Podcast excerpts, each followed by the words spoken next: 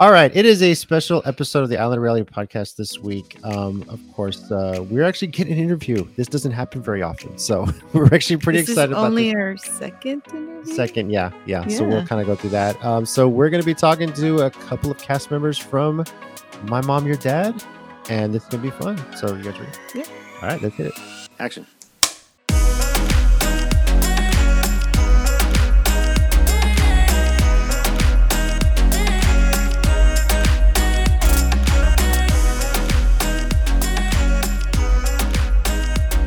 Welcome back, everyone, to the Island of Reality podcast, a chance to escape the crazy reality of the world we live in and get in the world of reality TV.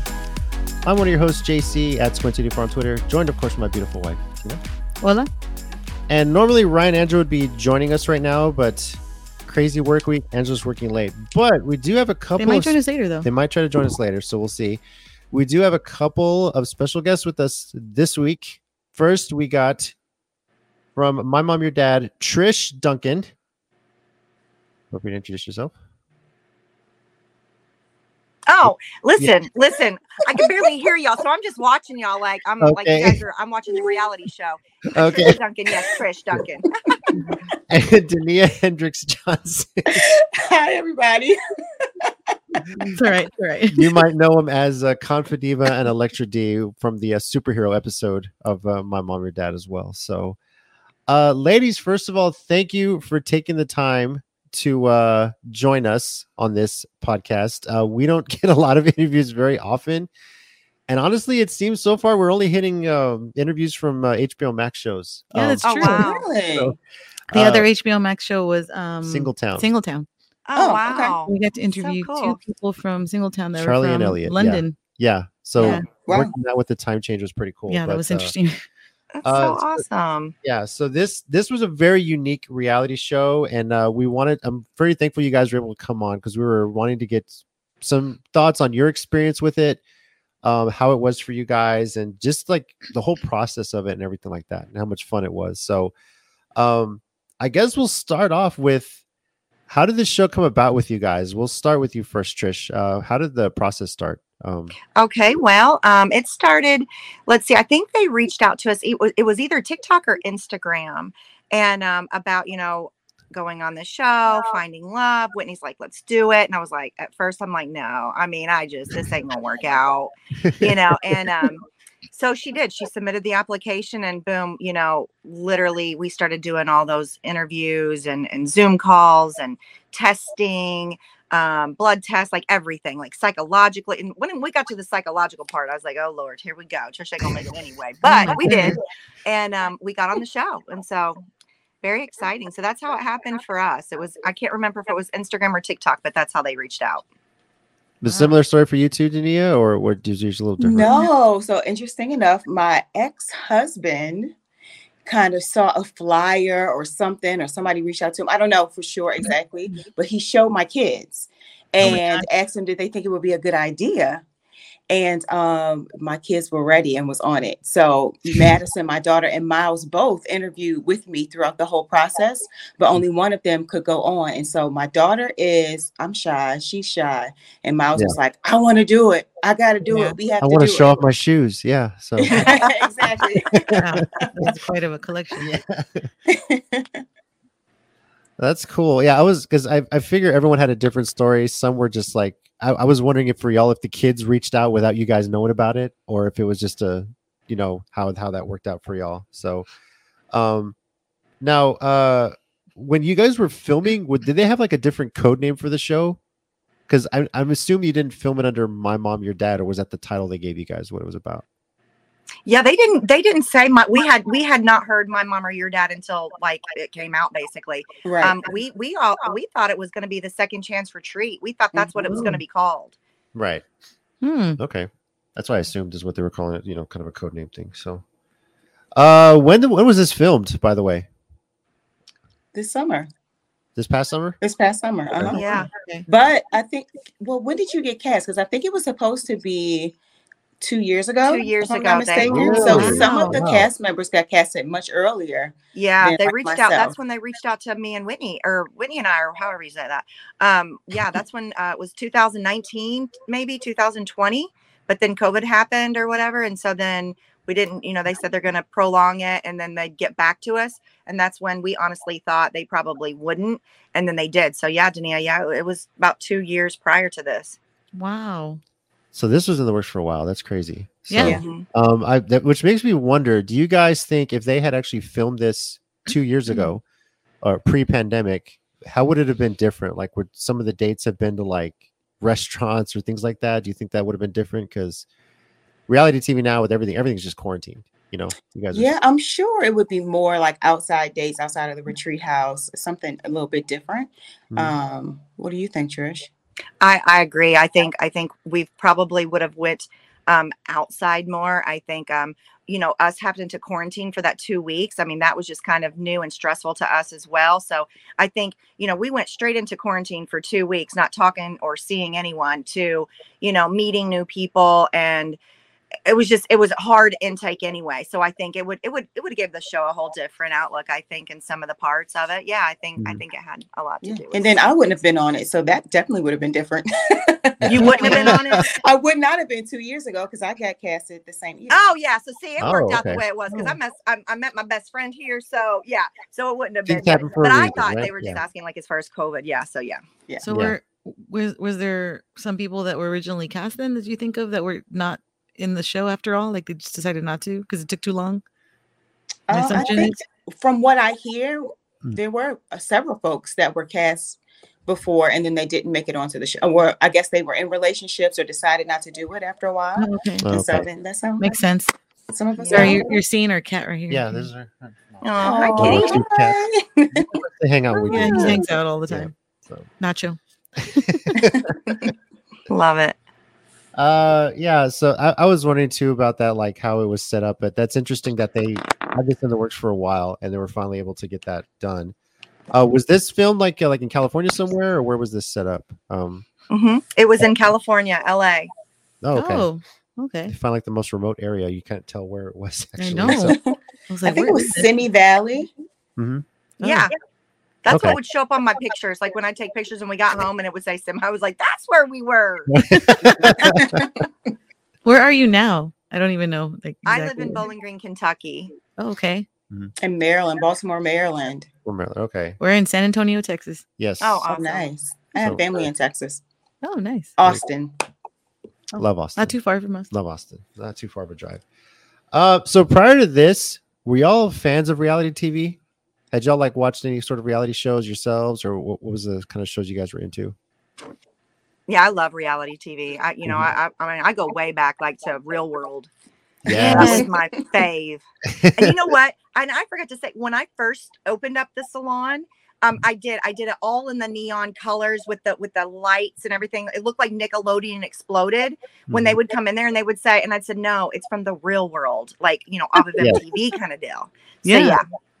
Yeah, we actually did an episode on the reunion, on that new reunion, the homecoming on Paramount Plus. I don't know if you've got the very first season of Real World. They did a reunion show and we talked about it. Heck yeah! So I'm like, man, yeah, they've done a homecoming with the original New York cast, the first LA cast, and they actually just announced the New Orleans cast is doing a Real World homecoming. Oh wow! So. I'm like, man, they're doing reunions now. Yeah, feel old, right? What about you, Dania? You're a big fan of reality TV before this, or? So I love Housewives. I probably watched every Housewives of New York, Potomac, I mean Atlanta, all of them. I did watch The Real World when it first came out, and then the other one I really liked. What was the Tyra Banks show? Supermodel or yes, top model. America, yeah, America's top model. Yes, so that was about it. But then when we were in the process of the show, MJ Miles had me start watching Love Island, because he is a dating reality show fanatic. So he's like, Mom, you can't go on there and be shy. You can't do this. You have to do this. And so he had me like watch every episode of Love Island. So I binge like all of these dating shows. Love is Blind. I can't remember what all he had me watching, but I was watching everything to prepare me. Not Temptation Island. Was he setting you up on Temptation Island? Or I don't know if he would have wanted his mom as a single. Oh, no, but I did watch was it Too Hot to Handle? Oh my gosh. Yeah, we reviewed that one and we were like, oh my God. Tina has a love-hate relationship with that show. Yeah. That's one of my favorite shows. It, but it's like a train wreck. You can't stop watching. Yeah. It's a lot. Did this like actually being in it, did it change the way you guys view reality TV a lot? Just, you know, you go from fans of it to actually like being in the middle of it. Like, has that changed like how you look at reality shows a little differently now or no? Absolutely. I mean, because we kind of know the process. And so some of it is not necessarily scripted, but guided. Mm-hmm. So some of our conversations were guided. So when I'm watching like reality TV show, I'm like, I bet you a producer said, or, you know, pull her out of the room. So yeah. I watch reality TV show differently because of being in the whole process. You kind of know how it works. Right. Yeah, I agree. I think it changed it like. It's hard. It's a lot harder than what, you know, everybody thinks, oh, it's reality TV. Oh, yeah. You know, cameras are going to go in front of you. How hard is that? You know, but it's like, no, it was like they wake you up. I mean, the lights would come on when they didn't at 6 a.m. It's almost like, you know, like 6 a.m. lights come on, then it starts. And we would film till 12, 1 o'clock in the morning. You know, so it's a nonstop. That's when they say like one day is like a whole month because it's a long days. It is. And so to me, I give respect to, you know, a lot of people don't think reality shows are that hard. Yes, they are. It's still a job, you know, and you still get tired and you're still human and, you know, and then you have the anxiety of it knowing everybody's watching you and then they are going to watch you, how they're going to perceive you, how they're going to make you out to be. So mentally, it's a lot. Physically, it's a lot, you know, you go in, you have to wake up and, you know, those long hours. And this mama is not used to working those long hours like that. You know what I mean? I was like, shoot, I hope this is like a payday here because this is like a long day. This is the most I've worked in years. So I do have a lot of respect for reality shows even more now because it is a job. It's very hard. All right. This morning with our co-hosts, Ryan and Angela. Go ahead and introduce yourselves, guys. Oh, hey, how you doing over there? Good. How are you? Sorry, I was all like, "Oh, I'm Ryan." Sorry. I'm Angela. Hey, Angela. Yeah. Hey, Ryan. Hey, how y'all doing? How's the weather over there? Sure, it's cold here. I don't know about over there. We're in like 24 degrees here. Oh my gosh. Same here. Like, oh man. Oh no. No, yeah. I'm checking it. We're like, in the 40s and it's freezing for us. Yeah. Yeah. It's cold. Yeah. It's 50 degrees outside. Oh, gee, that's still cold. Heck, yeah. No. Yeah, it's because it's windy. That's the only reason it's cold. It's windy. It makes it worse. Yeah. Yeah. All right. So as far as the show itself, you mentioned there's long days. You guys are up at 6 a.m. going to like midnight or 1 in the morning. Mm-hmm. Was there like any break? Did y'all get like a chance like, hey, is there some time we can just get off the cameras for a bit? Like, did they give you guys that opportunity? No. No. Well, Sundays we did. Oh, Sundays. Oh, okay. Yeah. Sundays. Yeah, okay. No mics. I mean, the roaming cameras were still on, but we didn't have to wear our mics or anything. And there weren't the big, I don't know what you call the big cameras, but the big cameras were not there. Yeah. And then in between like dates or I don't know if you one-on-ones, we kind of got a break, but we still had to like stay in a certain area.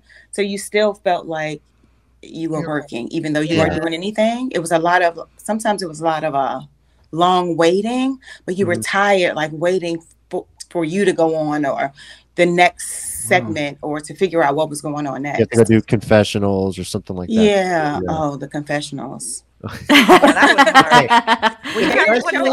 So walk us through how that works. I've always been curious about that. Yeah. Yeah.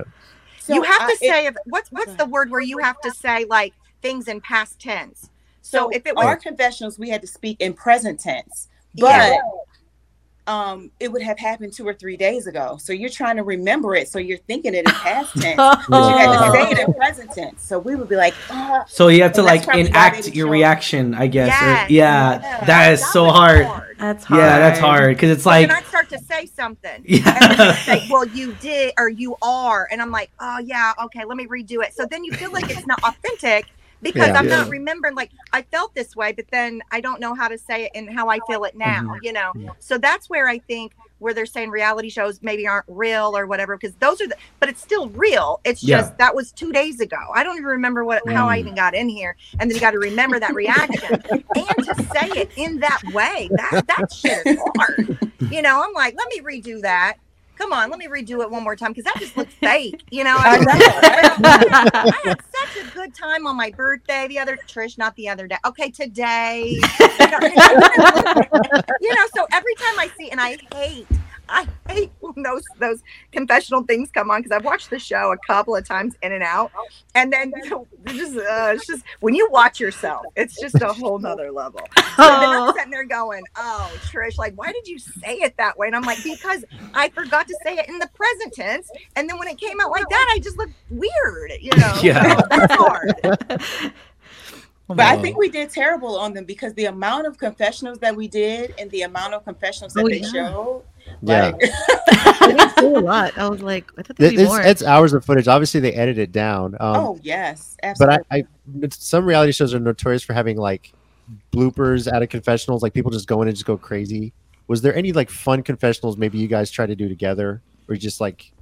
They didn't have us do any together. No, really? Wow. Not even after drinks, just going there. God, man. No, they didn't really serve alcohol, and we couldn't get in confessional rooms together. That's the hardest part about a reality show. Yeah. Oh, wow. There would be so much more fun if they gave us a little bit more alcohol. I know, but I think because something with like ITV, like we couldn't have. But so many drinks where other reality shows, I think the production liquor flows. But we would have one glass, and then somebody would come and take it. We would be like, wait. Yeah, what? Wow. Give it back. See, I can't drink a whole lot anyway because I have Crohn's. So if someone takes my drink away when I can drink something, I'm fighting somebody. I'm just, you know. It's tough. Let me pop mine right here. So. ITV, they did Singletown, which we mentioned was also on HBO Max. It was something I should shout out Ryan. Ryan seems to find these reality shows. Yes, he does. Yeah. Ryan's the one that found My Mom, Your Dad for us. And, thanks, Ryan. Yeah. No worries. He's like, this is a cool concept. I was like, it is a cool concept. It is. It was so different because we watch a lot of reality shows where like they focus on like, you know, like young, you know, I guess attractive single people. Mm-hmm. People that are your kids' ages, I should say. Yeah, yeah, and there's not really a lot for, you know, older folks who do still date. You know, it's a thing. So it was really cool to see like that different perspective. Yeah. And we can just tell the difference between y'all dating and someone who's dating like on a reality show where they're like 22. I'll be like, yo, what's up, Mom? Well, not 22, but but we can just tell like y'all are so mature and so cool, and you guys are so nice. Polite. You're just like, yes, madam, yes, ma'am. It's like, what? So cool. Like, you guys were so nice. Like, what's going, girl? Be like, hey, what's up? Sorry. That's so true, though. It is. No, weren't like shy and reserved at first because you were just like, hi. See, hi, and maybe nice to meet you. Maybe that's why they should have allowed y'all to have more than one drink because maybe that would have boosted things. It definitely would have came out. At least two drinks. At least two. I know. That's crazy. Y'all are limit one drink. That would have made the truth or dare game pretty more fun. I know. Like, to be honest, that truth or dare game, I really thought y'all were drinking a lot. But again, they don't show us like obviously what you're consuming, you know. So it's like it felt like y'all were. But again, it just how they told us it was. I don't know if you saw the canister that had it looked like water. I think Whitney was like, it's water. They told us it was something in it, but. It was nothing. There wasn't enough. You chugged the whole thing, Trish. There ain't nothing in that thing, girl. We did have glasses, so maybe, but no. It was once you hit a certain age, you can tell. Like your tastes are refined, you know. That's right. They're like it's like a watered down seltzer. That's what we're doing. We put a seltzer in there that's has 50 carbs in it. You know, you're good. You're good. It's organic. In it that our minds would be like, That didn't happen either. You know, like they're thinking that, we can do this with the younger kids and they're fine. They're like, what is this? It's water. Yeah. Truth or Dare was really fun, though. It was fun. Yeah. That was a fun scene. Were there any truth or dares that they did not show that were filmed? Because I'm assuming that went on for a while. There really wasn't any truth, like just a couple of truths, wasn't there? I don't even remember. After Troy licked my arm, I was like, I think they showed like, I dare you to do it again. That's what I said. Can we? Trish is like, can we film that again? I don't know if you guys got that right. Yeah, I think other angle over here. So thanks for bringing that up. So like that scene right there where Karen walks in, did that intentionally happen? Or they said, wait, lick her hand again, and then or like give it a minute. No, we were just playing, and they walked in as we were playing. So that literally happened like naturally. That was okay. When Karen walked in, Troy was on my lap. Yeah, I remember that. Yeah, but she's when I watched the show, I didn't remember Philip asking why was Troy on my lap. When I saw that, I was dying. Like, why was Philip that mad that Troy was on my lap? Yeah, exactly. Yeah, that's what we talked about. Yeah. Like, wait a minute. Wait, are they trying to? Are they trying to start like stir the pot more? What the hell's going on? Like what is this going? Like, yeah, I was. Yeah, okay. Okay, that's to confirm so that because I was totally it just no, yeah. It felt reality.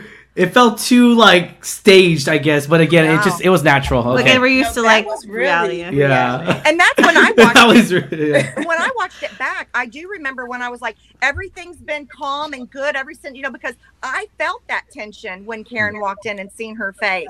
So that's when I had said something like, everything's been going good other, it's just been fun or whatever I said. It was all legit. All that was like, because I even felt it like, oh, shit. I'm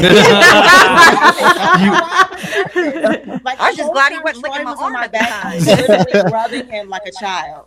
Yeah. Because he was so uncomfortable the whole time. I'm like, it's okay, Troy. I was really talking to him like he was baby MJ. I didn't even know why I was nervous when Karen walked in. Like, I looked like I was so scared, like she was going to do something.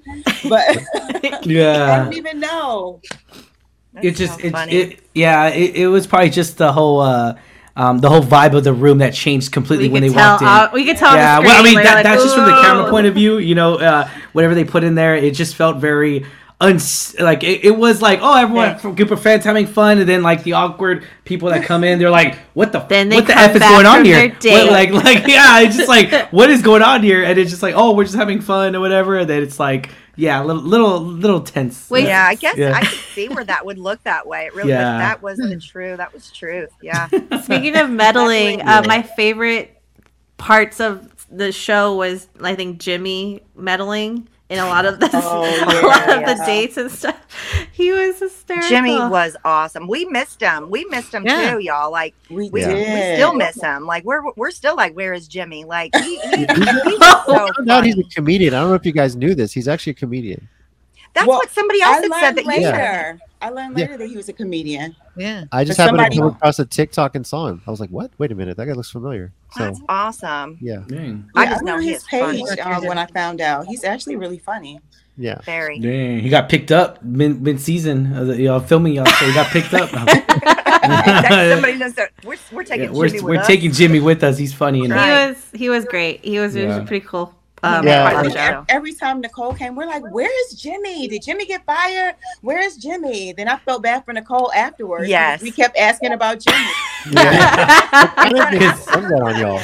where's Jimmy at? What are you doing here, girl? Where's Jimmy? Yeah. Well, I know Karen said in an interview that people started to suspect Jimmy a little bit after that he like third wheeled that date with I think it was Troy and Stephanie. Oh, yeah. Where he was just, so was that same for you guys? Were y'all starting to suspect something's not right here? Not for me, because I didn't see their date, so I didn't know that happened yet. So I had no idea. Okay. We were on the inside of the house. We didn't know anything until Troy and Stephanie came in, and Stephanie was so upset. I don't know if you remember this, Trish. And she's like, is something wrong with Jimmy? What is going on? Is he doing something like, oh my gosh, Jimmy, like there's something seriously wrong with him. And we were like, what is going on? We had no idea. So we had no idea like what happened. Even on your date, Trish, with the lights tricking off? You're like, when you were in that little gazebo thing with the lights? I had no idea. I just thought, and you're like, okay. It was one of those lights that came on at Christmas that just kind of like came in and out, I had no idea. You're like, oh, 4 wings over there. And you didn't know what. Poor Whitney. And listen, y'all, when I watched that show, because of course we didn't know what the kids were doing, and and when I, and you know, she had told me about it after the show, but we hadn't seen the show. I was bawling with her on that part. When I seen her start crying and was like, I just want my mom to fall in love, and you know, and I was just like, my heart just broke for her, because she told me it was so tiring, but she wanted just to keep on going because she really thought that I was into Joel and wanted this date. And seeing her cry, just, I mean, I was watching the show. I was just like, even if you weren't my daughter right now, I would just love you, because the compassion and she wanted to find me love so bad. Like, I was mad at the I didn't even know his name. That's Joel's son. I was mad at Joel's son. I was like, what the hell? Keep going. I know. And you know, speaking of that kid, you know, the way that they had came out, and they did put that part in there. Joel, he is a great kid. He was tired. He did not. I said, hell, I say things I don't mean that come out. And he had just got there that day, y'all. He had just got there like a few hours before that happened. So he got thrown in and then said, here, ride this bike, you know, do this. And then, but I just hate it, because even Whitney was like, please don't put that part in, because we all love Joel. Like, he ended up being like an amazing kid, and the way he's outlooked right now. Brooks. That's it. Apple fall, whatever. I can't wait till Joel hears this. Oh, Joel, he's such a good kid. It definitely when it comes down to the editing, it definitely changes the whole narrative of the story. As far as bringing Brooks in there, it just because to be honest, on our end, if you didn't tell us that, we would have thought he was just, you know, a guy, acting like a prick, you know. And I was just like, just do it, do it, bro, just do it real quick. Do it for the parents. I know. I was come on, man. Whitney. Now, to say that, you know, that Brooks did say that, and, you know, I know the kid personally, and he's a great kid, but being my daughter and to come back like that, I was like, get him, girl. Like, now I know that you will defend your mama, you know, and you don't even care who was around. So, proud mama moment for me. She pulled out her inner Trish. Yeah. That's right. We got in trouble for that, too, didn't we? Wow. How long was that dinner before the lights went out, Trish? Do you remember? Probably, I would say 20 minutes, 30. Oh my gosh. Okay. Very short at that. Okay. Yeah. Yeah, that was a long time. I think short if you were sitting at the table, but long if you were biking. That's true. That's a long time to bike. Maybe you could go steady, like steady. That bike.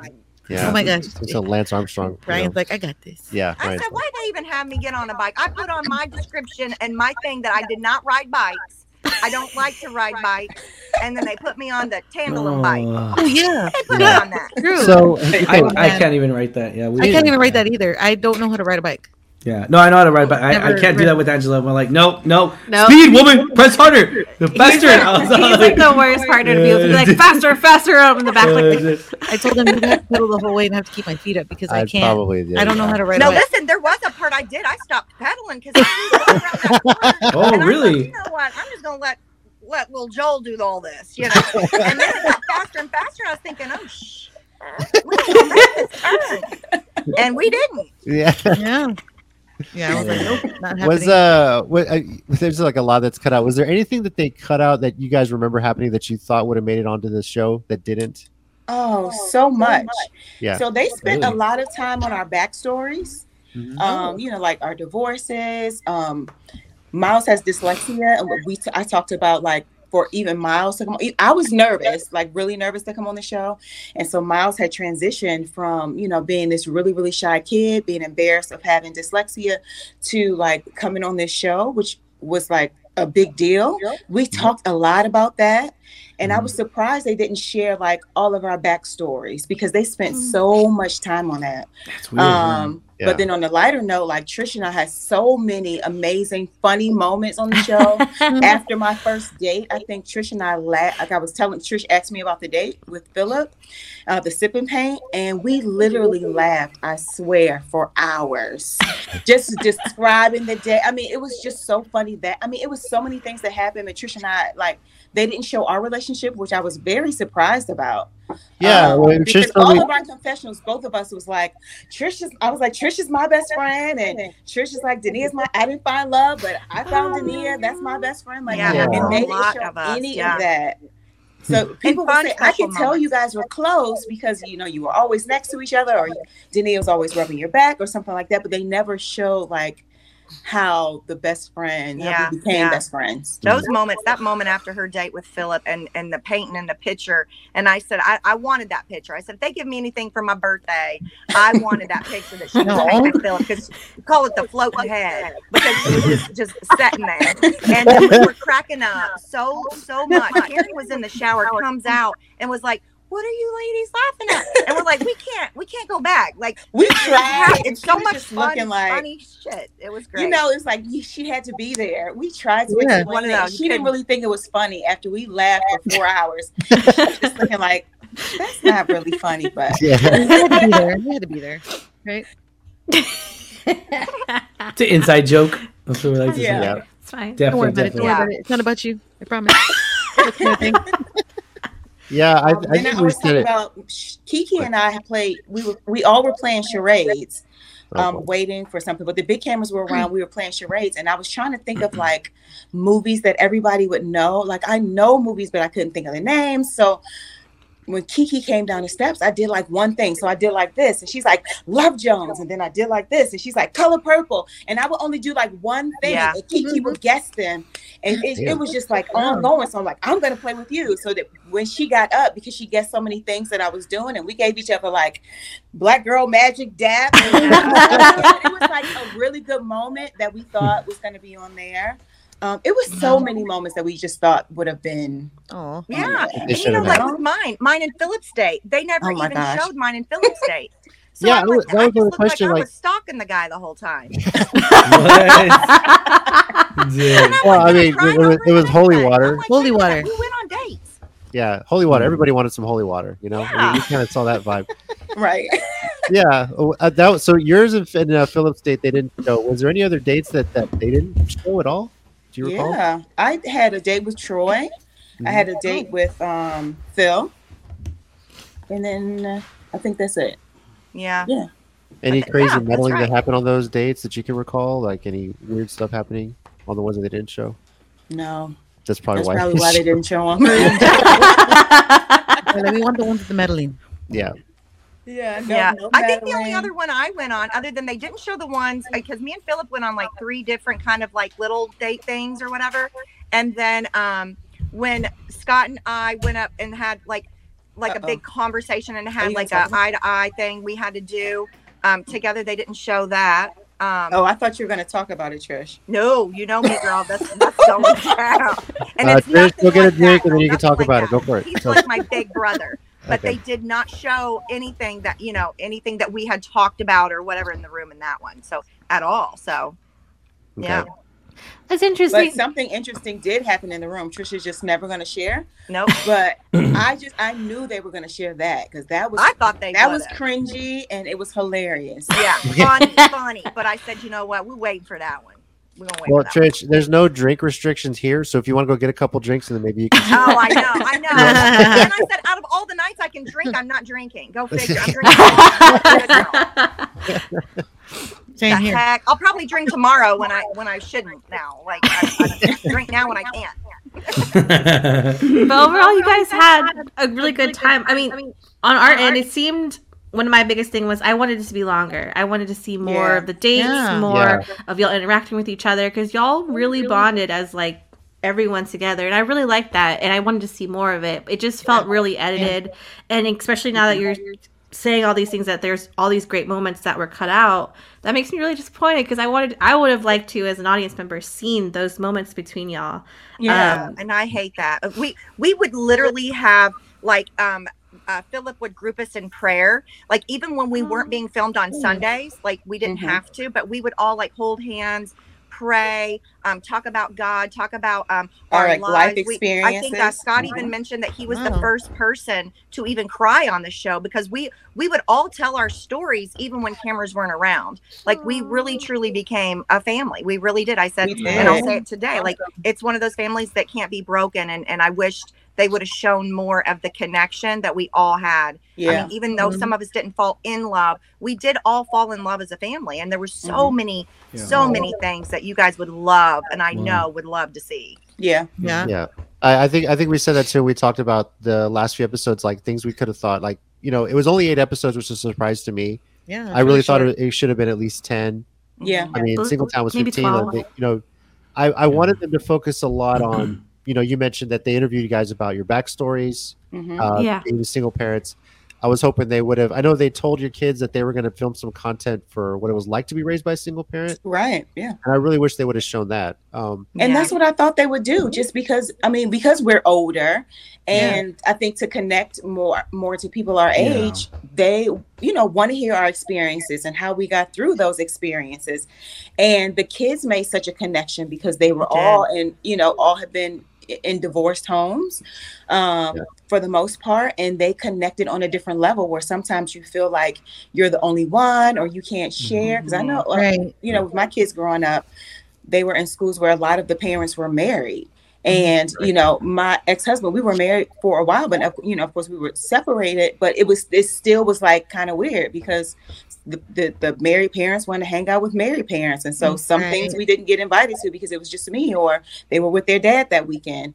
And so I felt like that it would have connected, they would have connected more with the people if they would have shown that.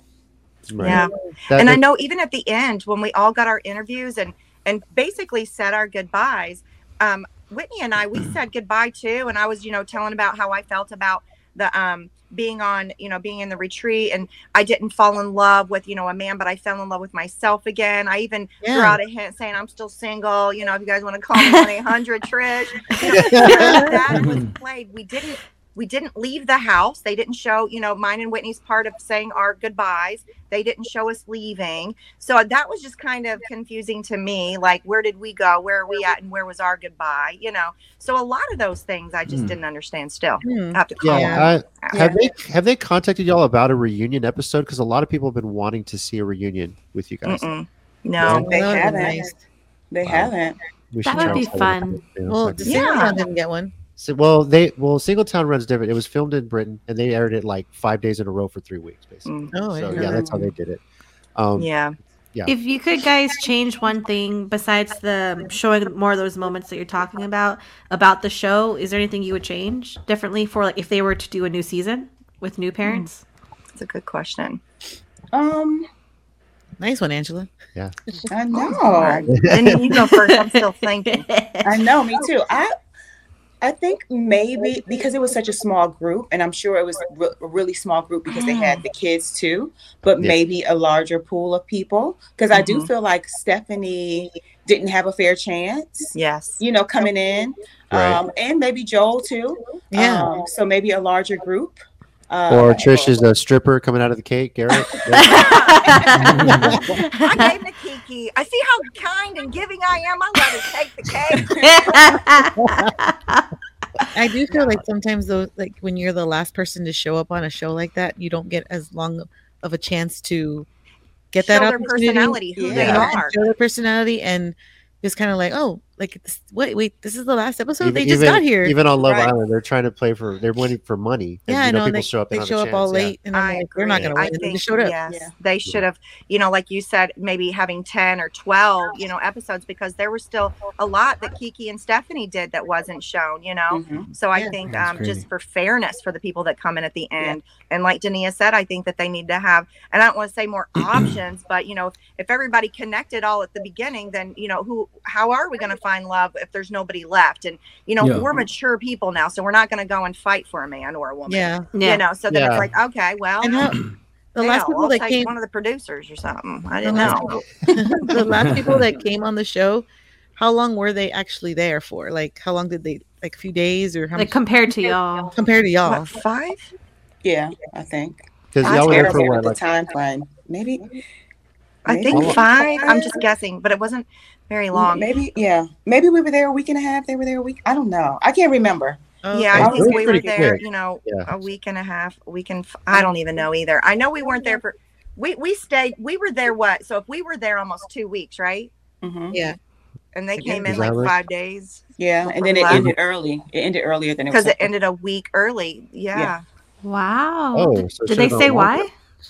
They did. No. Huh. They didn't tell us anything. They didn't mention nothing?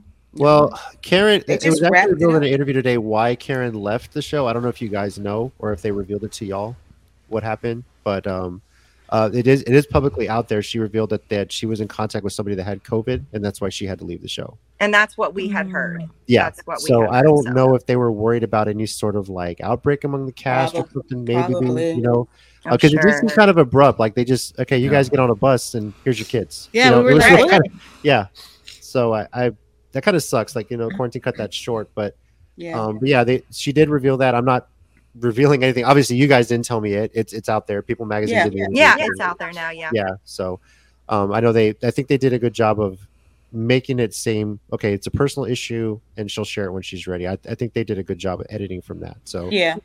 You mentioned the whole having more options, I guess you could say. But would it have been one thing I would suggest? Do you think it would have gone differently if you guys could have at least on some level picked your own dates? Do you think like that would have changed things around instead of the dating consultants? Yes. Well, they did. So I think initially the dating consultants picked the dates, but then after a while, people kind of connected. Like I know that Scott would go to the producers, like, I want more time with Dania. Mm-hmm. Oh, okay. Yeah. And so they made more time. Yeah.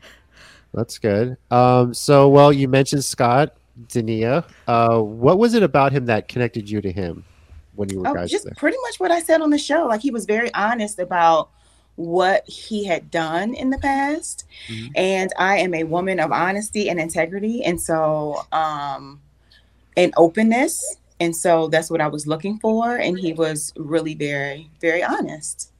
And that's just what I really appreciated about him. How much did he quote Star Wars? Because his daughter told him not to do that. In the beginning, he did a little bit, but then, you know, he piped it down.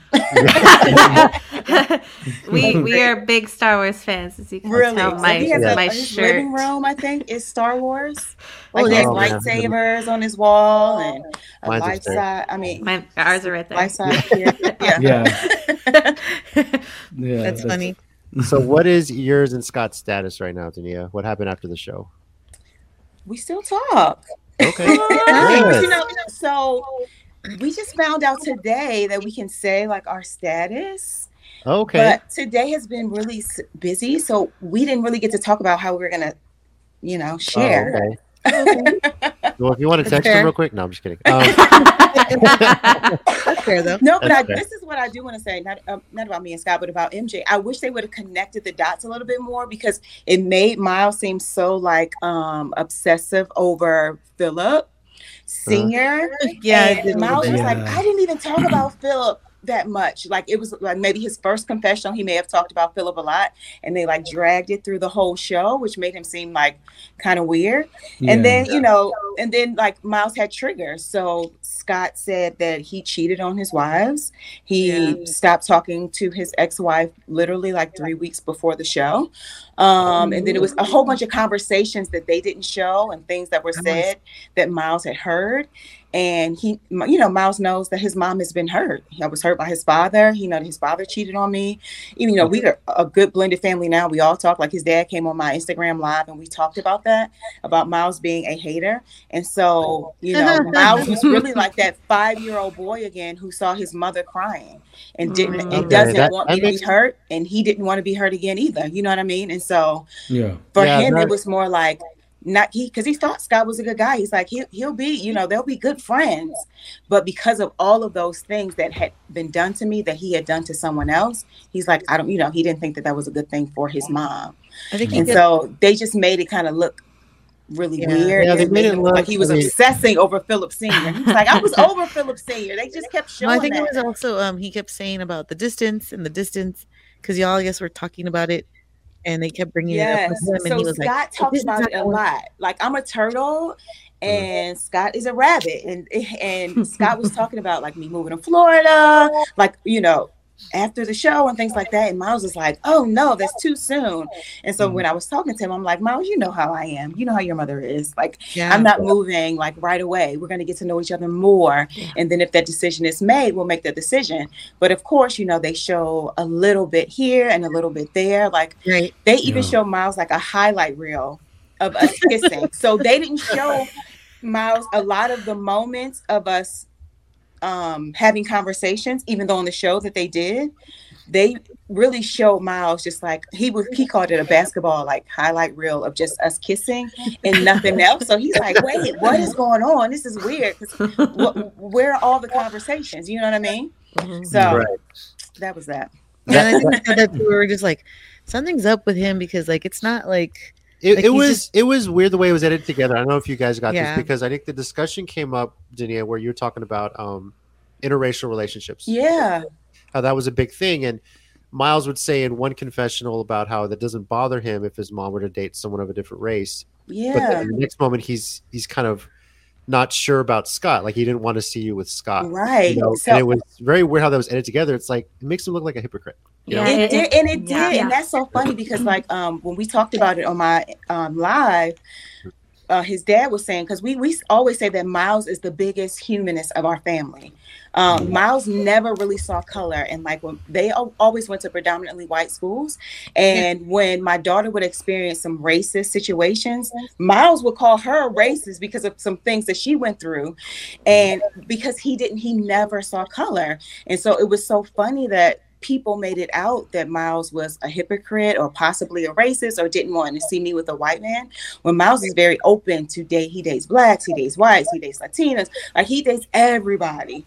And so he is just not that way. Yeah. And I think if people look more into the show, you would see like Miles had a big heart. Like if you see when Miles left, he was crying. He gave him a necklace. When Noah left, he gave Noah a pair of shoes and was crying. So they never showed like those relationships and really how big Miles' heart was. They really, I guess, wanted to focus on Miles not seemingly wanting us to be together. Yeah, him and Scott had several conversations when they came to the house. They didn't show that either, and which was, you know, very interesting. And you know, so it was really weird. And so it hurt my feelings and made me feel bad that it kind of made Miles look to be a hypocrite or a racist when he's like so far from it. Like if you see his friends, I always he'll probably get mad at me if I say this, but I always make fun of him because I don't know if you all seen, oh my God, it's this Kevin Hart movie, and I'm sorry I'm talking so much, where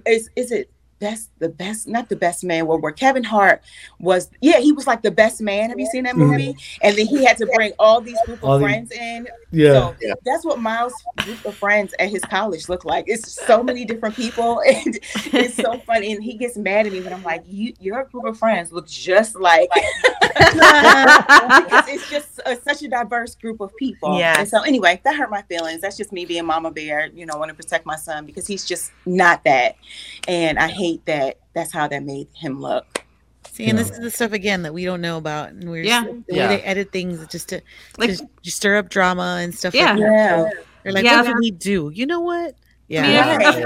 We of course know to a certain degree that they edit, you know, to show the more drama-y parts of what's happening, but we don't know to the full extent. So I appreciate you sharing that with us because we didn't know that backstory. It's never shown or given the impression of or anything. Yeah, like Miles, like he's whether or not he supports your relationship with Scott or not, it's like he's like one step away from being like the most hated person on reality TV. It's what he ends up supporting. And that's so sad. He really had some nasty like threats in his own Instagram. I mean, I'm like people. I'm so happy that they were so invested in the show and in my relationship with Scott, but. I mean, they were calling him. I mean, I can't even say it on here, some nasty things. It was like terrible. But luckily, you know, Miles did. Because, you know, sometimes younger kids can take those things to heart. Right. And so we, his dad and I, his sister and stepmom, we all had like a conversation before we went on the show. And his dad was just talking about how reality TV can be. And he's like, are you prepared for them to portray you any kind of way that they want to? Mm-hmm. Yeah. And are you ready to either be loved or hated? Because that is what can happen. And so I think because we had that conversation with him, he was prepared for whatever. And so he didn't take it to heart. Like when I was reading, because I think Kiki had called me, was like, oh my God, go on Twitter. And I looked, like my heart just sunk, like, oh my God, Miles is such a good kid. And I'm not saying that because he's my son, but like Trish, I mean, everybody he even took up for me on the show. Like he's an amazing kid. Yeah. It's really good to hear. That's neither here nor there, but yeah. What, was he sadder about that or the fact that he had to give up all of his shoots for that one? No, so they really felt bad because, you know, Miles, he thought that they were going to keep his shoes, I think. And so they felt bad that he was so upset, and they gave them back to him at the end of the night, where I think they were going to keep them to the end of the show. And they gave them back. Like one of the producers came to me when all the kids came to the house and was like, I felt so bad. Miles was so sad. I just gave him back your shoes at the end of the night. Yeah. Well, if there's any sort of relief, there is one cast member on the new season of Love is Blind that will probably become the most hated person in reality TV this year. So I don't know if you're watching Miles has nothing to worry about. But if you guys haven't watched it, I won't spoil it. But I know you're talking about. She's arguably worse than Jessica from season one. I think so. Absolutely. Oh, wow. Yeah. So. Did you guys watch that show, Love is Blind season? I haven't. I did when Miles had me binge. Yeah. I gotta go watch it now. Yeah. Season two is out. Yeah. It was a long time ago.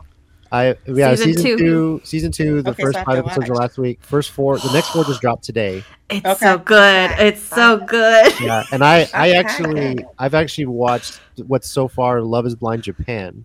Yeah, and it's very interesting to see how the cultures are different and what they focus on as far as marriage goes and whatnot. So, and they have a Love is Blind. Is it Brazil? There's one Brazil. I haven't seen it. Oh wow! Yeah. But I was like, I don't want to watch it, and he goes, why? It's a lot of reading. Yeah, that's. I am a subtitle person. I don't mind. You know, like if we're watching a show, maybe I have to check my phone a little bit, but I can still hear the audio. I can understand what's going on. But when it's like when it's subtitled, like okay, I really have to pay attention because I got to understand what they're saying. Like I only took 2 semesters of Japanese in college, but I still don't remember a whole lot. Yeah, so, I told them until there's one that's like in Mexico or somewhere. Yeah. So I told him until there's one like in Mexico or Spain or somewhere where they speak Spanish because I speak Spanish, then maybe I'll watch it because I won't have to read as much. Right? I'm just like I can't. Now, Trish, I know you've been using the hashtag Find Trish a Man. I know towards the end I'm proud of you for shooting your shot at Holy Water. How did anything come of that after the show, or was it? You know, no. And that's, again, it was, I'm not going to say it because what I said was true. Like what I said, but it wasn't to me. I wasn't being, I don't know. It's just so hard to explain when you're caught up in all this, but either way, nothing came out. Like, you know, we're totally friends as he said, no romantic connections with Trish. Yeah. And I'm like, they would have put that part in there. Poor Trish. It looked like I stalked the guy the whole time. You know, but no, just really good friends. He's a great guy. So nothing came out of it. Dania came up with the hashtag Find Trish a Man. So we just think that is just cool. And you never know, you know? I mean, I'm single, and I got to say it as soon as we left the show. So I was like, and I tried to tell the show, and they just didn't put that part in there because I was sliding, you know, saying what my number was. But totally single, and I think that's just if you guys can just start this hashtag up, start our own reality. Trish can get her own show. That's right. That's right. Now, Dania, obviously, you and Scott will talk about your relationship status. I guess when you guys figure that out, you'll come out publicly with that. But Trish, I thought it'd be fun if you can kind of do a little like audio dating profile here, if you want to kind of like one of those little introductory things, like I don't know if you remember those old dating things, like a short video about yourself, like, oh, hi, I'm Trish, I'm this, and I'm looking for in a guy. I thought maybe if you want to like just tell a little bit about yourself or what you might want to do as a little audio dating profile, maybe we can snip this and just throw it out there. And then put hashtag. Yeah. Listen. If I can do car videos, I can definitely do that. I got that. All right. Well. How much time do you need to prep for it? Because I'm putting you on the spot here, but if you want to... Hey, I'm game. All right, listen, whenever you're ready. I'll have one margarita and it'll be on. Okay. Well, whenever you're ready, if you want to give us your little dating profile. Oh, like right now? Yeah, right now. Let's go. Oh, okay, look. I should have wore some hair or something. Okay, so. Well, it's audio. Don't worry. So, that's right. Yeah. I shouldn't even said that out loud. I don't know my hair was I was just kidding. Anyway, I always have my hair did. No, I don't. So, yes, I am Patricia Duncan from My Mom, Your Dad. I am single, 46 years old. I love not to ride bikes. I love to go out and listen to music. I like family. They got to be family-oriented. I don't mind if they have kids. I prefer them a little older, but, you know, hey, it all is to your own. What else do I like? I like to travel. I want to travel with my best friend other than Dania. You know, we can all go together with her man and my man and together. So I want to travel. I want to have fun. I want a family-oriented guy. I want a funny man because he's got to keep me laughing. Mm-hmm. And other than that, credit score is fine because mine ain't that great either. So together we can like up that together. You know, that's what relationships do. So I'm not out for money. I'm out for fun and realistic good man. So there we go. Man. All right. And don't have a credit score. Just bring her average. But if your credit score is 300 or down, yeah, you need help. You need help. There's a limit. You put a limit, girl. Put a limit. It can't be 200. At least got to be 5. Yeah, 5 when she needs a car. Yeah. It's got to be at least a 500 credit score. Yeah, there you go. Karma. All right. Credit karma. All right. I might snippet this and put that on social media. Find your man. That was perfect, actually. That was actually really good. That was so fun. Yeah. See? And I didn't even have a margarita. I've been drinking water. What can we get out of a margarita? What's in that water? I know. And it is just water today. I don't know what water it was. No, is it the water? Yeah, exactly. Seltzer. The water for the treater. Right. It's the seltzer water. Yeah. It's that liquid death. Oh, man. Yeah, it's funny. There's a lot of dating shows coming out there. I don't know if you guys have seen this, but there's an ad for a show coming out called The Courtship. And it's almost like a Bachelorette. But everyone is dressed like it's the 1800s or the. Oh no! Yes. And you know, they said Bridgerton meets The Bachelor. Pretty much, and like the Bachelorette, I guess you can say the lady they're courting, her parents are there too. They're having to meet potential suitors. Oh, yeah. This is old school. Oh, wow. Like the dates are supervised and all. Are they in a corset? Because man, she's in a corset and everything. Yes, I saw that. Oh wow, no, yeah, check out the trailer for that. I think they're trying to get really creative. Everyone's trying to get creative with these dating shows. Everyone's trying to stand out. Yeah. So Trish, obviously, I would think, hopefully, and we suggested this too. It would be pretty cool to see you as like the Bachelorette. Yeah. Or if they did a. I think that would be more in tune. A lot of reality TV is like younger kids now, but there's so much of our generation. I say our generation. I'm 40. I'm turning 41 next month. But our generation grew up with reality TV, like Real World. I heard the whistle. I was like, be quiet. No, sorry. No, I'm just kidding. Mine's almost 30. Let's just put that out there. I think it would be cool if they did a dating show. I mean, seeing My Mom, Your Dad is like a dating show for an older audience, an older cast. If they did a Bachelor, Bachelorette for an older cast too. So I totally agree with you. That's what we need. We do. And what I more I would love to be the girl on it. Yeah. You know, I'd love to be the girl and let me wear like what I want to wear, put my makeup on the way I want to put my makeup on, the way I want everybody to. Everybody fighting for you, girl. Yeah. You gotta have the roses. Yes. See? And then your best girl to come in and help you make the decision. Yes. There you go. Picking a man for me. Help him pick the man for me. Maybe the next season of 12 Dates at Christmas or something. That could be pretty good too. You know, HBO Max connection. Yeah. I don't know if you see. Well, hell, at this point, I thought I should be on the blind one. The Love is Blind. I mean, the blind one. Everybody was like, "We love Trish. She's a gem. She's great. We love her." And then it's like, "Oh, well, she's a little fluffy." You know what I mean?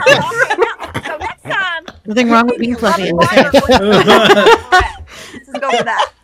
All right. Well, season 3 of Love is Blind. Netflix, give her a call. He was saying on the Japan Love is Blind that there were some older people on there. Yeah. And I was like, what? Really? There was actually a guy, and he actually did get engaged on Love is Blind Japan. He was 56 years old. Oh, wow. That's awesome. It's interesting. Like, they just the cultural thing, like, you know, reality TV, the dating, it's younger. It's 20s, maybe 30s. Mm-hmm. Over there, they had people as young as like 22, and the oldest was 56. And you know, How what they prioritize too. Like, I've seen maybe 3 total kisses in 8 episodes of that show so far. Oh wow! Whereas, you know, you watch Love is Blind America, they're like making out, they're having the first thing when they see each other. Yeah. They're already mooching. Too Hot to Handle. They're all making out. Yeah. No. That was a fun one. That's wild. But yeah, the conversations are different. The culture's different. Yeah. That's cool. They should do that too. They should. And Love is Blind would be good. I would save Temptation Island, but they usually don't take people with kids. But I would I know your kids are growing up, Trish, but maybe you should apply for Temptation Island. Maybe you can be a single and. I could be the one. Listen, yeah. I'm all open. I can be the one. Whatever. Find me my man. Like, whatever, Cheryl. Satin pajamas with my satin lipstick. Yeah. I ain't mad at that. Yeah. Like, he's lost, but I'm gonna find him. That's funny. How much has this changed you personally since being on the show? I'll start with Trish on this because obviously you're from the beginning of the show to the end. We saw you get a little more open, a little more energetic. But how much do you feel this changed you? Yeah, as far as me, I tell you, I used to be a lot like I'm, getting back to just not even with the fitness thing, just emotionally like a strong woman. And the past few years, because, I have owned my own salon for over 20 years, and being, known as a single woman on the Senate floor. And then the show just kind of made me look a little vulnerable and weak. And what it showed me is when I went into that show, I thought I'm going to do the things that I would have always done before. That in the last 2 years, I hadn't just kind of let myself go mentally, physically, and everything. So I thought, I'm going to come on this show. I'm going to do things that I would get back to doing. So I did get in that bathing suit. I did jump in that pool. I did go ahead and ride the bike, and not only for me, for other women or men out there, like, you're never too old. It doesn't matter what you look like, have fun, put 100% effort into it. And I think that's why I was like, when I had that rock and I seen that rock and it said strong, it just hit me like, all the nerves, all the emotions, getting on a reality show, everything that was going on, what I had gone through in the last 2 years, just letting myself just mentally not be me. And it was just like, that's it. This is why God brought me here. I didn't find my man, but I found a lot of friendships and a lot of love throughout them. I found myself again. And so, coming back home, and that's what I've been working on myself, me getting back to Trish. And I think, if my time was to find that love there, romantically, then it would have been. And so that's exactly what I needed. It's exactly what I needed to go on that show and get back my confidence. And no matter how old I was or what I do. And that's how I, ever since I've gotten home, I mean, talking to Dania, we've got a lot of things coming together and, she helps me emotionally. My family does. And I think you got to put yourself first. You got to love yourself again first. And that's why I appreciate, the show and going on it and learn to get back to me. So. Dang. Oh, that's beautiful. So nice. Yeah. That's beautiful. That's beautiful, Trish. Man, you're running for Congress? You running for Congress? Are you running for for mayor? Are you running for mayor? I've already stopped crying and doing this shit. So yeah. Let me just say as a mother myself, I mean, we have a 7-year-old and a 4-year-old right now. Yeah. It's really hard for me to take time for myself sometimes and I need to. But it's I'm a just finding a babysitter. Like we were celebrating last night, we had someone babysit so we can go see Ludacris, and that was I can't remember. Yeah, he was at the rodeo. It was kind of interesting. Of all places, the rodeo, and he showed up at the rodeo. He's good. Oh yeah, it was a party. It was a party. We hadn't done that in so long, and I told him I was like, it was such a stress reliever just to like. Get out and do something. Just to sing and then see a bunch of young, drunk white people dancing with Ludacris. Hey, anything not to have to watch the kids in a day. Do whatever you need to do not to have to put the kids to bed. Yeah. But exactly what you said, we had COVID and we all went through that and just mentally, I don't know where I was, I'd sold my business and me and, Whitney started creating content and luckily just, happened to get as many followers as we did and just kind of let myself go. So we do that as men, women and men. And so it's just like, who am I? Who am I? Where did I go? Exactly. And then wearing my sweatpants for 2 years and all of a sudden put on jeans. I'm like, oh, shit. Yeah. I didn't even know I gained that much. But then I go on a reality show and I'm like, look, you know what? I am who I am. This is what you get.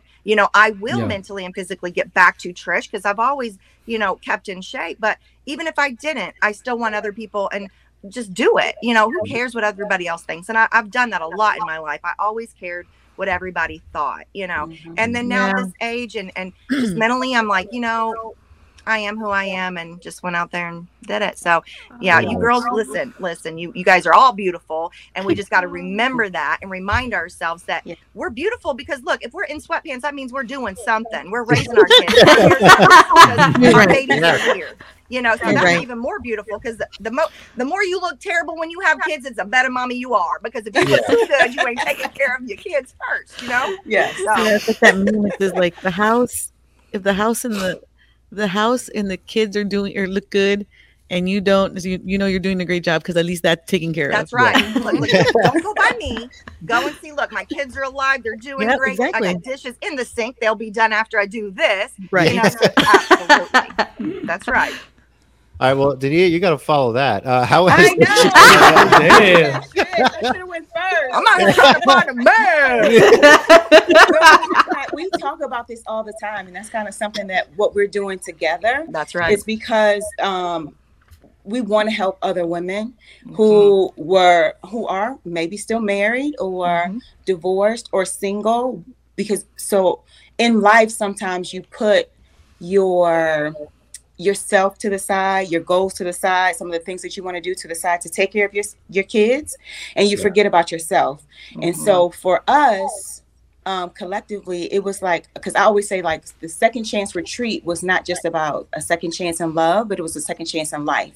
And so for me, I lived like half of my life in fear. Like I would have never, ever done a reality show or did this or talk in front of people because I've always been very shy, like an introvert. And so I say I was on my Fighting the Fear tour because Miles kind of pushed me like, we're doing this, because he loved reality TV. And, you know, he wants to be a performer and, you know, and so he, this is his thing. And so I was nervous. Like, what am I going to look like? What am I going to sound like?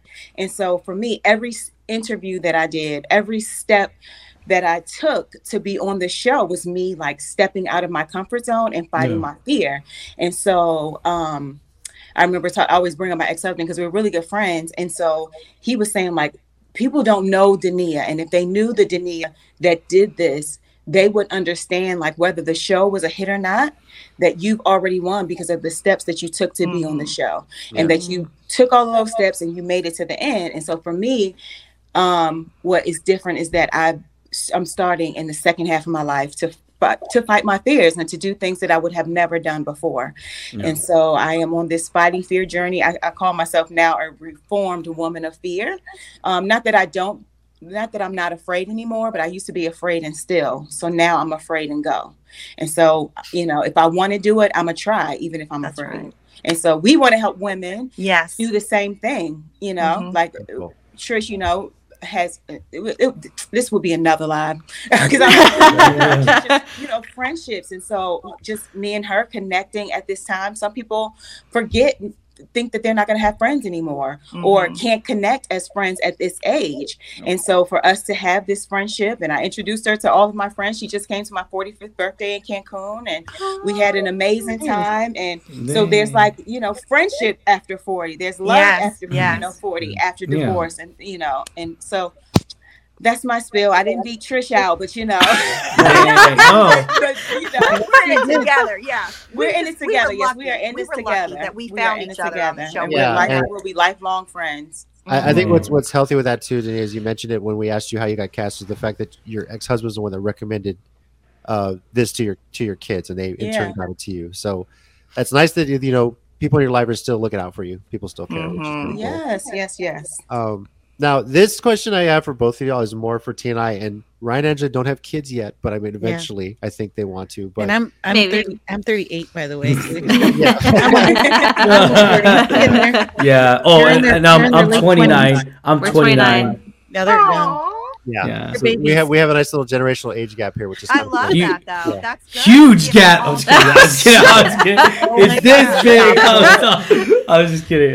But you know, we have a 7-year-old daughter, a 4-year-old son who's going to turn 5 next month. But what's some of the, I guess, the best parenting advice you could give us? Because we still parents of young kids, but you know, my daughter gets little gifts from a schoolmate of hers. It's a boy. I was like, Adi, you know, like don't be getting gifts from boys or something. Yeah, but, she gets all do this. I guess what's some good parenting advice you could give for us as young parents?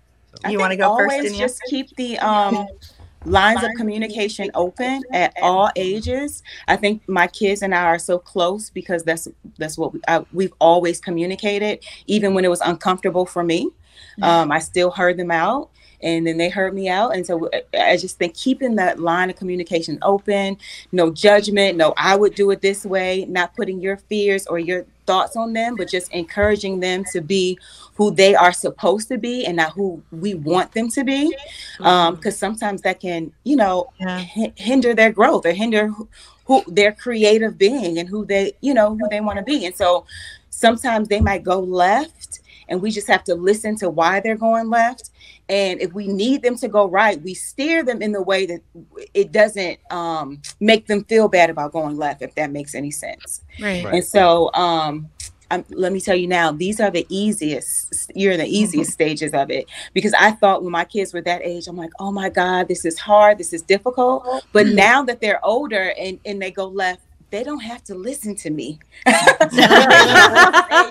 can listen. They'll listen. And, you know, now I'll tell Miles, like, maybe that's not a good idea. How about you do it this way? And he'll be like, yeah, Mom. And he still goes that way. Do you know what I mean? Yeah. So it's harder when you can't tell that, you know, like redirect them. So you just keep the lines of communication open. If they can trust that you're always going to be there, you can always have that communication. It'll come through even as they're adults. You know what I mean? Okay. Yeah. Great. That's good. Thank you. Yeah. And I feel the same way, Dania. I mean, that's how I raised my kids, like just being open with them, you know, most of them and most of their years, it was the single mom raising them. So it was just kind of like, I was more their friend than their mom, but they still had precautions on if they did something wrong, but we would talk through it. It wasn't like, you know, the yelling thing doesn't work. You know, it's just more like sitting down with them, talking with them, like Dania said, letting them have their own opinion, listening to them. I've always just been that. I know you always hear, don't be friends with your kids, but it worked for me. You know, my kids, they weren't scared to tell me, because I was that mom that said, if you want to go to a party, like, just tell me, don't sneak out and do it. You know what? And I know you probably will be drinking there, but I know where you are, you know, and because you're going to sneak out, you're going to do these things. And to earn their trust when they're small is you've got their trust for their whole life. They will trust you. So you got to have them trust you, and don't let them be frightened of you, and that, you know, like some manners are, but like, that's what I've always been with my kids. Like, tell me you're going to that party. I will pick you up. You know, you don't have to sneak out, you know, just tell me where you're going. You know, I was that mom that, you know, would let them, and they've always trusted me to tell me when things would happen. And I think just earn their trust when they're young. And like Dania said, it does get harder, but it goes really fast. It's like those moments that we really want to get pissed off at our kids. Just think, it's only going to be 2 minutes of this and like that, and then they're grown. So it's like, is it really worth yelling at them for drawing on the wall? You know, correct them. Just be like, that was beautiful, girl. But listen, let's write on a piece of paper, you know, so, you know, instead of being like, what the hell did you do? You know, it's like, no, that's beautiful. But here, draw on a piece of paper. You know, it's just, you have them trust you, you know, and they'll always trust you. And that's how it's worked out. I've got 4 kids, and they all survived, all graduated, went to college, having babies, you know, so it works. It works. Just get that trust in them, you know, let them trust you and you trust them. And and it goes quick. So enjoy those moments for sure. Yeah,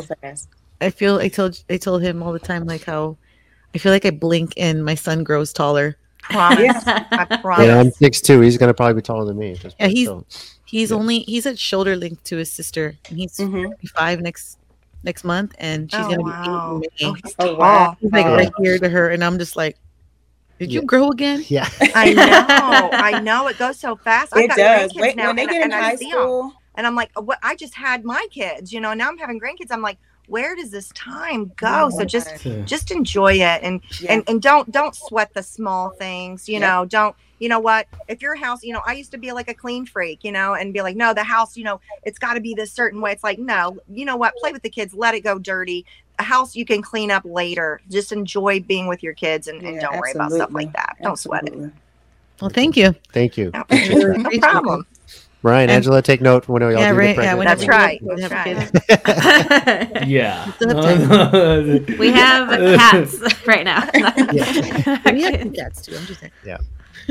How are your kids doing? Trish, you mentioned you had 4 and some grandkids now. Yeah, I've got 4 kids. Wow. How is Whitney doing? How has she been since the show? Oh, Whitney's doing great. Whitney, I tell you, she had never flown on a plane before this whole LA trip. Like, she is a homebody. She loves being at home. She has a son herself. So he's 2.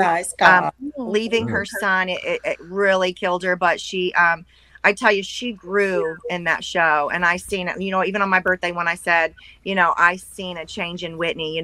Whitney, we've lived in the same town. So she has the same friends, the same people. I mean, if I dated their dad, she probably dated their son at one point. Wow.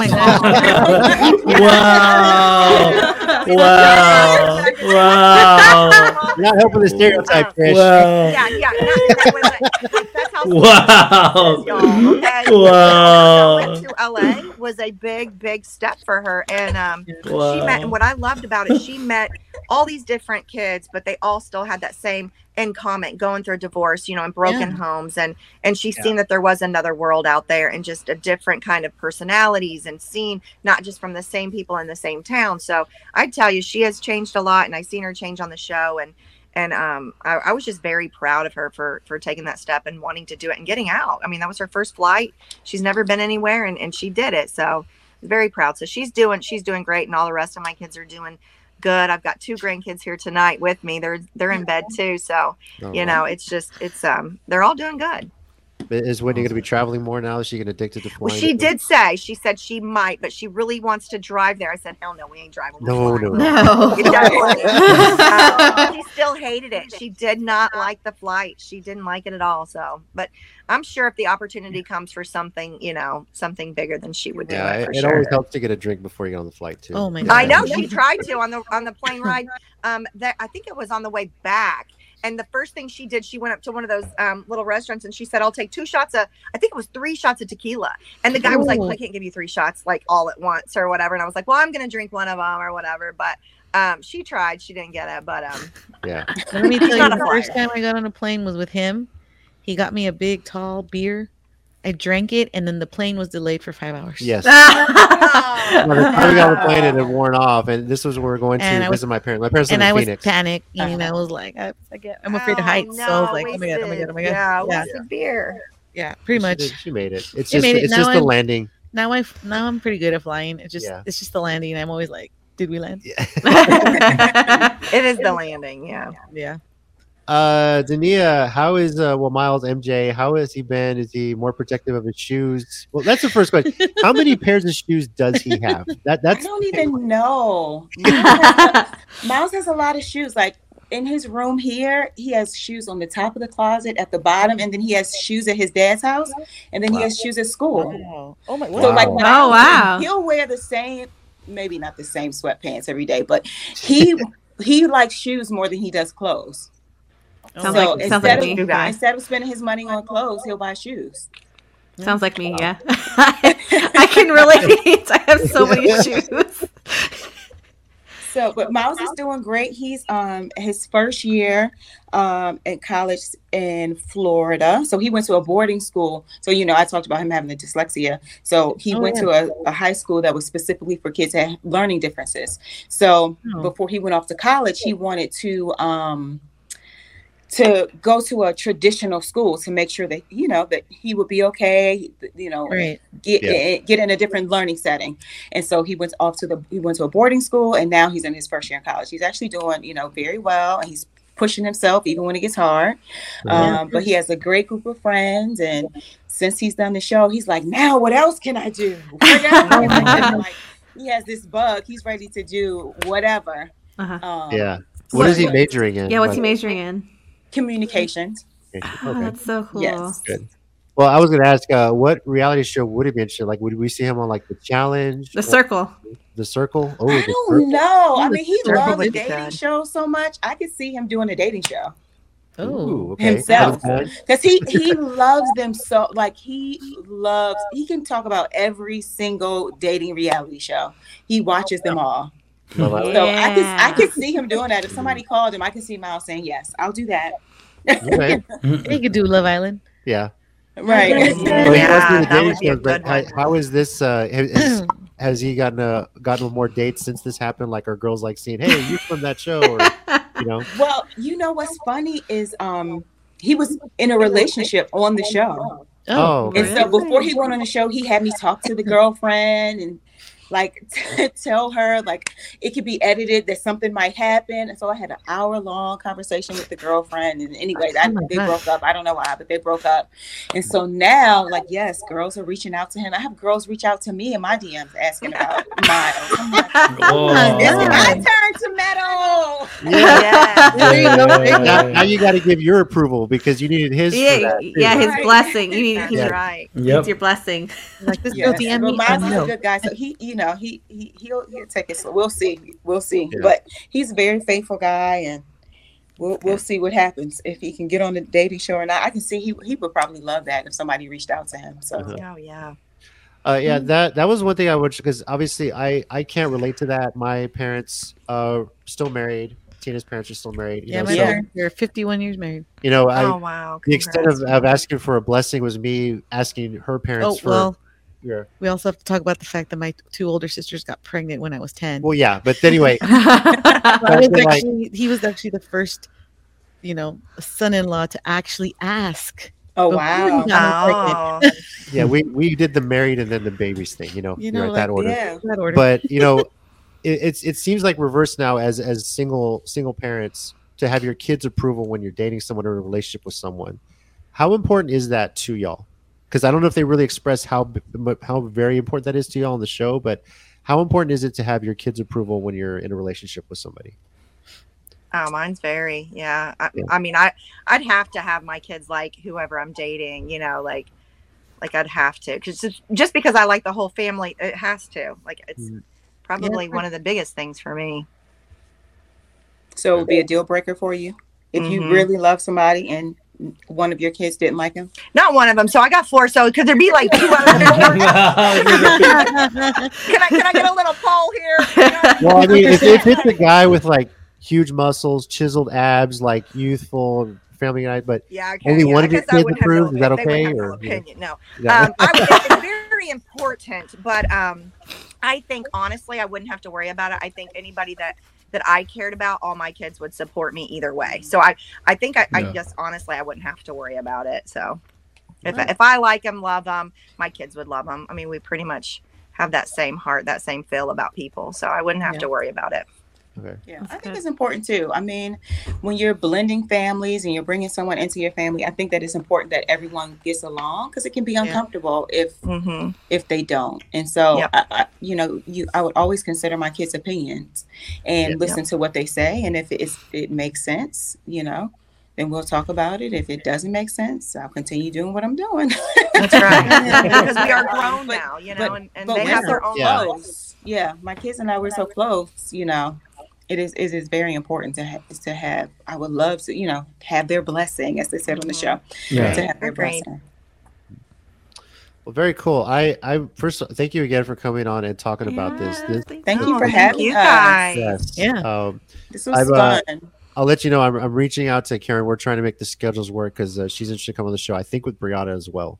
Oh, and nice. Awesome. Obviously, we'll have some questions about her and Troy because she revealed.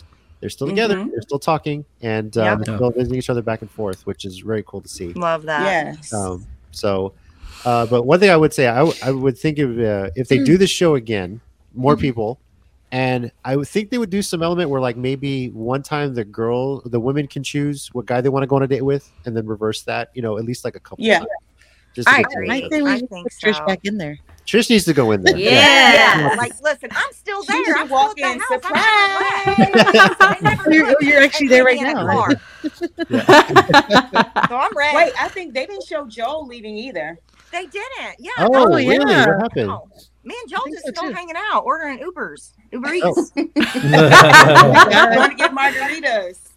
Yeah. But no, I'd definitely do it again. Dude, I would definitely do it again, and I would definitely do it again in a minute. Okay. Dania, I know. Well, if I'm assuming you and Scott are still together because you guys are still talking, but is there any other reality show you think you potentially could do again if this situation came up? Not necessarily dating, but.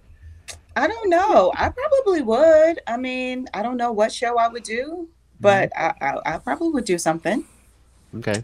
I don't know. I would have maybe to see. Maybe a competition reality show or something. Yeah. Like, maybe. I mean, I'm always going to come on. I'm coming on Trish's show. I'm going to be her, you know. That's right. Yeah. That's right. Trish is going to have her show. So that'll be my next reality show. That's right. Nice. She's going to go through Dania. You'll be her dating consultant. That's right. She's going to handle my dates. Yeah. When I talked to my daughter about Trish having a show, she was like, did you ever watch the Flavor of Love show? So there was one episode he had brought New York, who he had dated. Yeah. She said season two, he had brought New York back, his best friend, to help him with his dates. I was like, oh, there you go. That's right. That's right. So that's the new Flavor of Love, but or a shot of love. They did a shot of love. It was originally with Tila Tequila. Yeah, they did the double shot with two guys from Jersey Shore. Yeah, they did. Yeah, but let's MTV call Trish, do a shot of love. MTV. Shot of love with Trish. Yeah, that's right. So hashtag find Trisha Man. That's right. Hashtag find Trisha Man. Hashtag put Trish on the show. Yes. Yeah. There we go. Girl. Yes. Do you guys have any other questions for them? Maybe something I didn't ask, or I know I asked most of them, but you know. No, I mean, I didn't. I was like thinking, what question could I ask? And then you kept asking all the questions, and I was like, good one. I just You know, it's I guess it's not really a question; it's more like a statement. I kind of feel like I don't know. It's just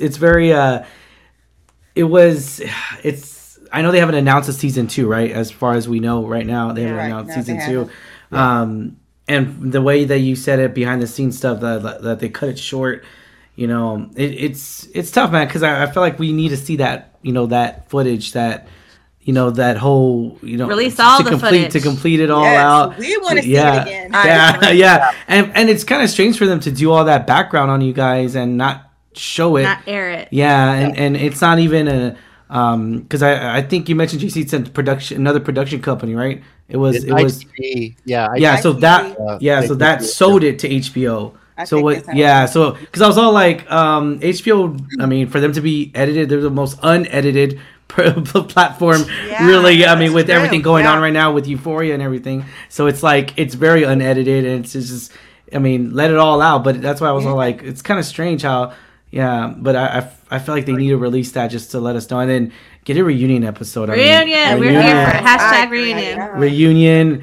Whether it's like this, where you guys do it like this, whether it's all y'all or virtually, because we've seen it done virtually, and it's still fun versus you know, in person, whatever.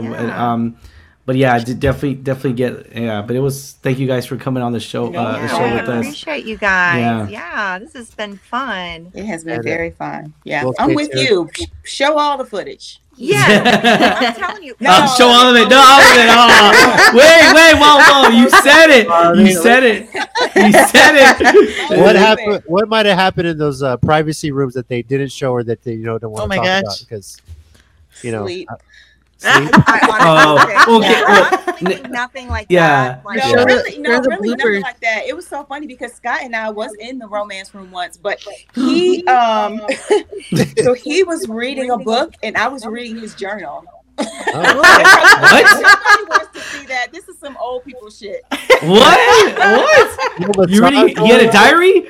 He had a diary or something? We all had journals, and so Philip Sr. and myself would journal a lot, and Scott started to journal on the show.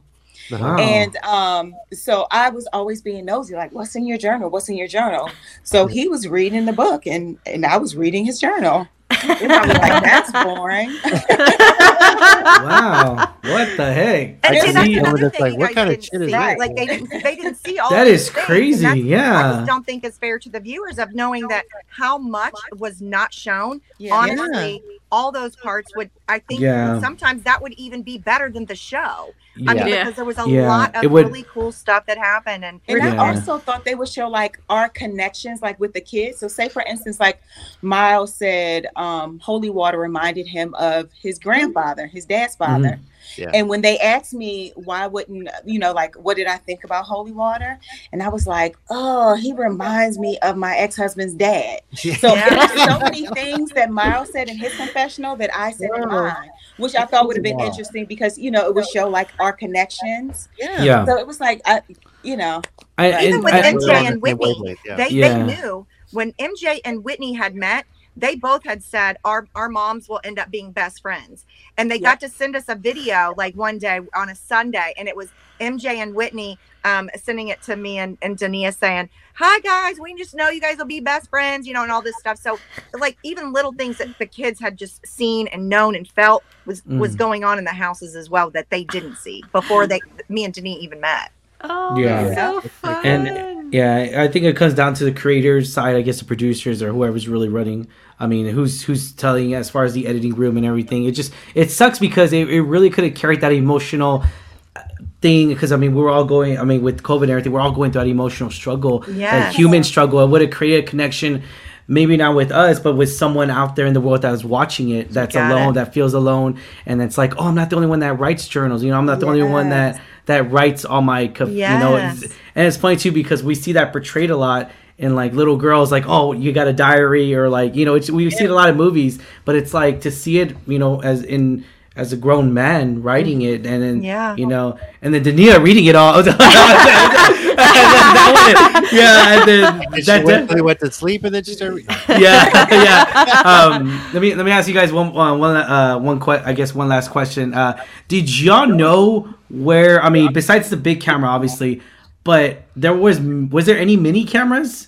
All over. Okay, all so everywhere. So my next question: did you know where they were at? We're like, oh, it's right there. Can we talk? Let's talk over here. You could see a lot of them, but there were some still hidden that we would find later. Like even in our bunk beds, the microphones and things were like on our bunk beds. Like even when you took the mics off to go to sleep, it was a mic right there on your bed. Yeah, you could hear the cameras in our rooms. Mm-hmm. We're so loud, like we would try to whisper, and you would hear.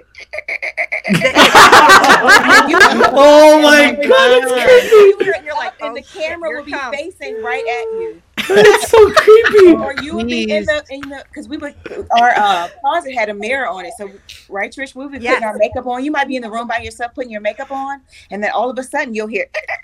Oh my god, that is creepy. Just check your nose or something, but you know. Yeah, it's the creepers. You're like, let me see what they're doing. Let me see what they're doing. Even in the bathroom. There were not cameras, but mics. So, mics. Even if we took ours off, I mean, if you have to go to the bathroom, anything, it's going to be heard. God, anywhere if I had to take a poop, I would hold my thing. I would be like, "Excuse me."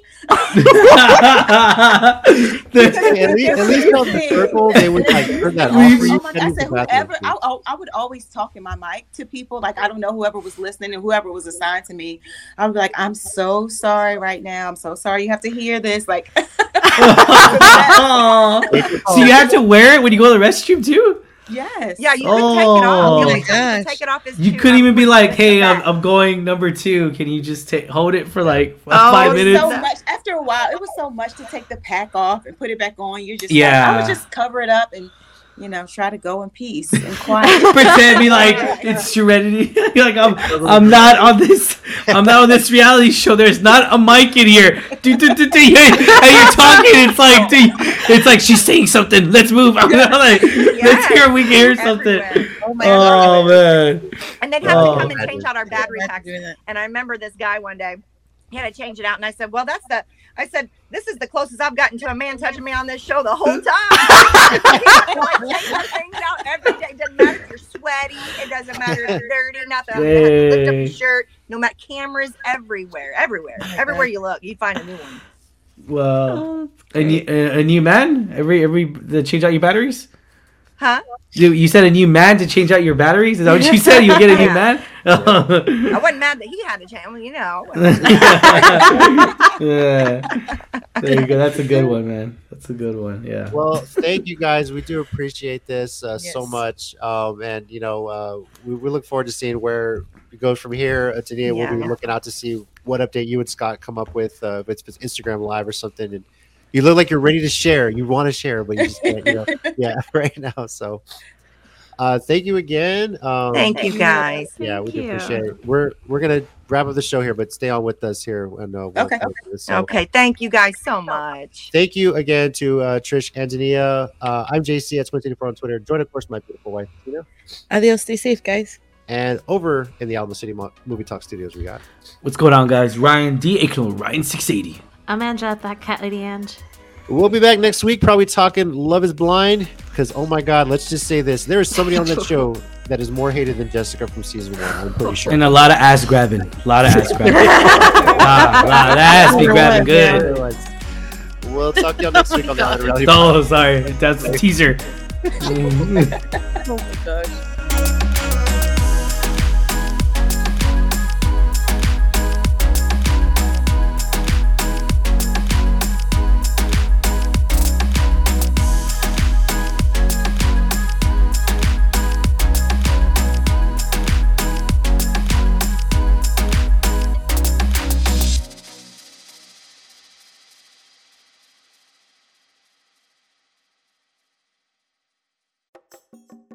Hey everyone, thanks for listening. For more of the Island of Reality podcast, be sure to look for us wherever you get your podcasts. Feel free to subscribe and leave us a review.